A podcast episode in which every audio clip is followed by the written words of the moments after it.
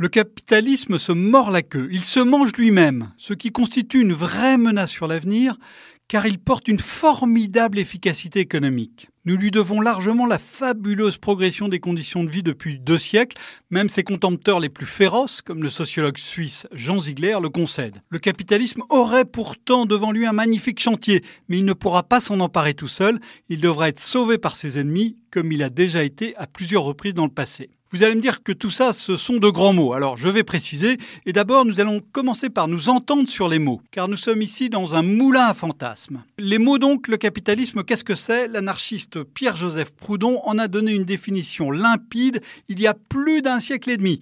Pour lui, c'est un régime économique et social dans lequel le capital comme source de revenus n'appartient généralement pas à ceux qui l'utilisent dans leur propre travail. À ne pas confondre avec l'économie de marché, comme l'a montré l'historien Fernand Braudel, L'économie de marché, c'est un espace de concurrence, hein, où la pente, c'est la baisse tendancielle du taux de profit cher à Karl Marx. Le capitalisme, selon Brodel, c'est un étage supérieur qui est dominé plutôt par des monopoles. La pente naturelle ici, ça n'est plus la baisse du taux de profit, c'est au contraire l'accumulation, aussi pointée par Marx et mise en évidence récemment par des travaux de Thomas Piketty.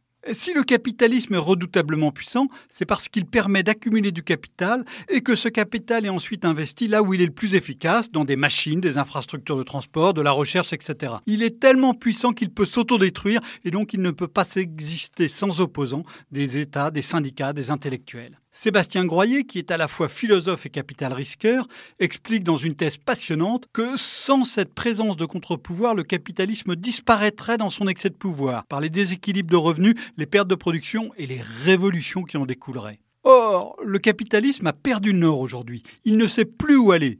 Pour être plus précis, les acteurs du capitalisme, dirigeants d'entreprises, grands investisseurs, ne savent plus quoi faire des masses d'argent qu'ils doivent faire circuler. Ils n'ont plus de grands projets. Du coup, cet argent revient aux actionnaires. Au lieu de lever des fonds en émettant de nouvelles actions pour financer leur essor, les entreprises préfèrent racheter leurs vieilles actions. À lui seul, le géant du numérique Apple a annoncé un buyback, un rachat d'actions de 100 milliards de dollars. Et cet argent reversé aux actionnaires n'est apparemment pas réinvesti dans de nouvelles entreprises.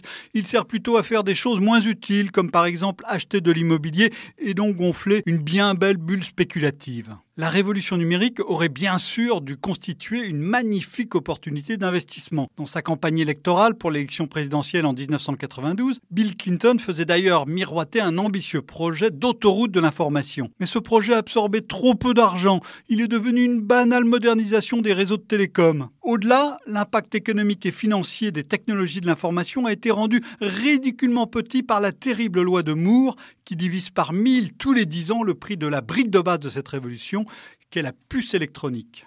Or, le capitalisme n'a jamais été aussi efficace que pour mobiliser d'énormes sommes d'argent destinées à financer des projets colossaux. Expéditions maritimes vers les nouveaux mondes au XVIe siècle, villes et réseaux de chemin de fer à partir du XIXe, infrastructures, électricité, routes, télécommunications et aussi grandes usines de la production de masse au XXe siècle. Aujourd'hui, rien ne semble à la hauteur. Le numérique coûte trop peu cher, on l'a déjà dit. La révolution suivante, celle de la biologie, semble atteinte par le même virus le prix du séquençage du génome humain a été divisé par 10 000 en 10 ans. Rien donc, sauf, sauf le plus formidable défi de l'histoire de l'humanité, le sauvetage de la planète. On le sait au moins depuis le rapport du Club de Rome, publié en 1972, la croissance financée par deux siècles de capitalisme est insoutenable dans le temps, trop gourmande en ressources non renouvelables, trop menaçante pour l'équilibre biologique et climatique qui a permis l'éclosion de la vie et l'épanouissement de l'espèce humaine. Seul le capitalisme est assez puissant pour financer la transition écologique et énergétique, seule l'écologie est assez ambitieuse pour donner un nouveau projet au capitalisme. Mais ce capitalisme, il est incapable de faire ce basculement tout seul. Comme toujours, il a besoin de normes, d'impulsions, de contraintes pour réussir. Et cette fois-ci, il lui faudra en plus un nouvel ingrédient, car la survie de la planète n'est pas un revenu qui peut profiter à quelques-uns, c'est un bien commun. Nous devrons donc créer de nouveaux canaux financiers, un autre partage des risques, un autre partage des revenus. Et finalement, ça tombe bien, parce que la propriété la plus fascinante du capitalisme, c'est sa capacité à se réinventer. Retrouvez tous les podcasts des échos sur votre application de podcast préférée ou sur leséchos.fr.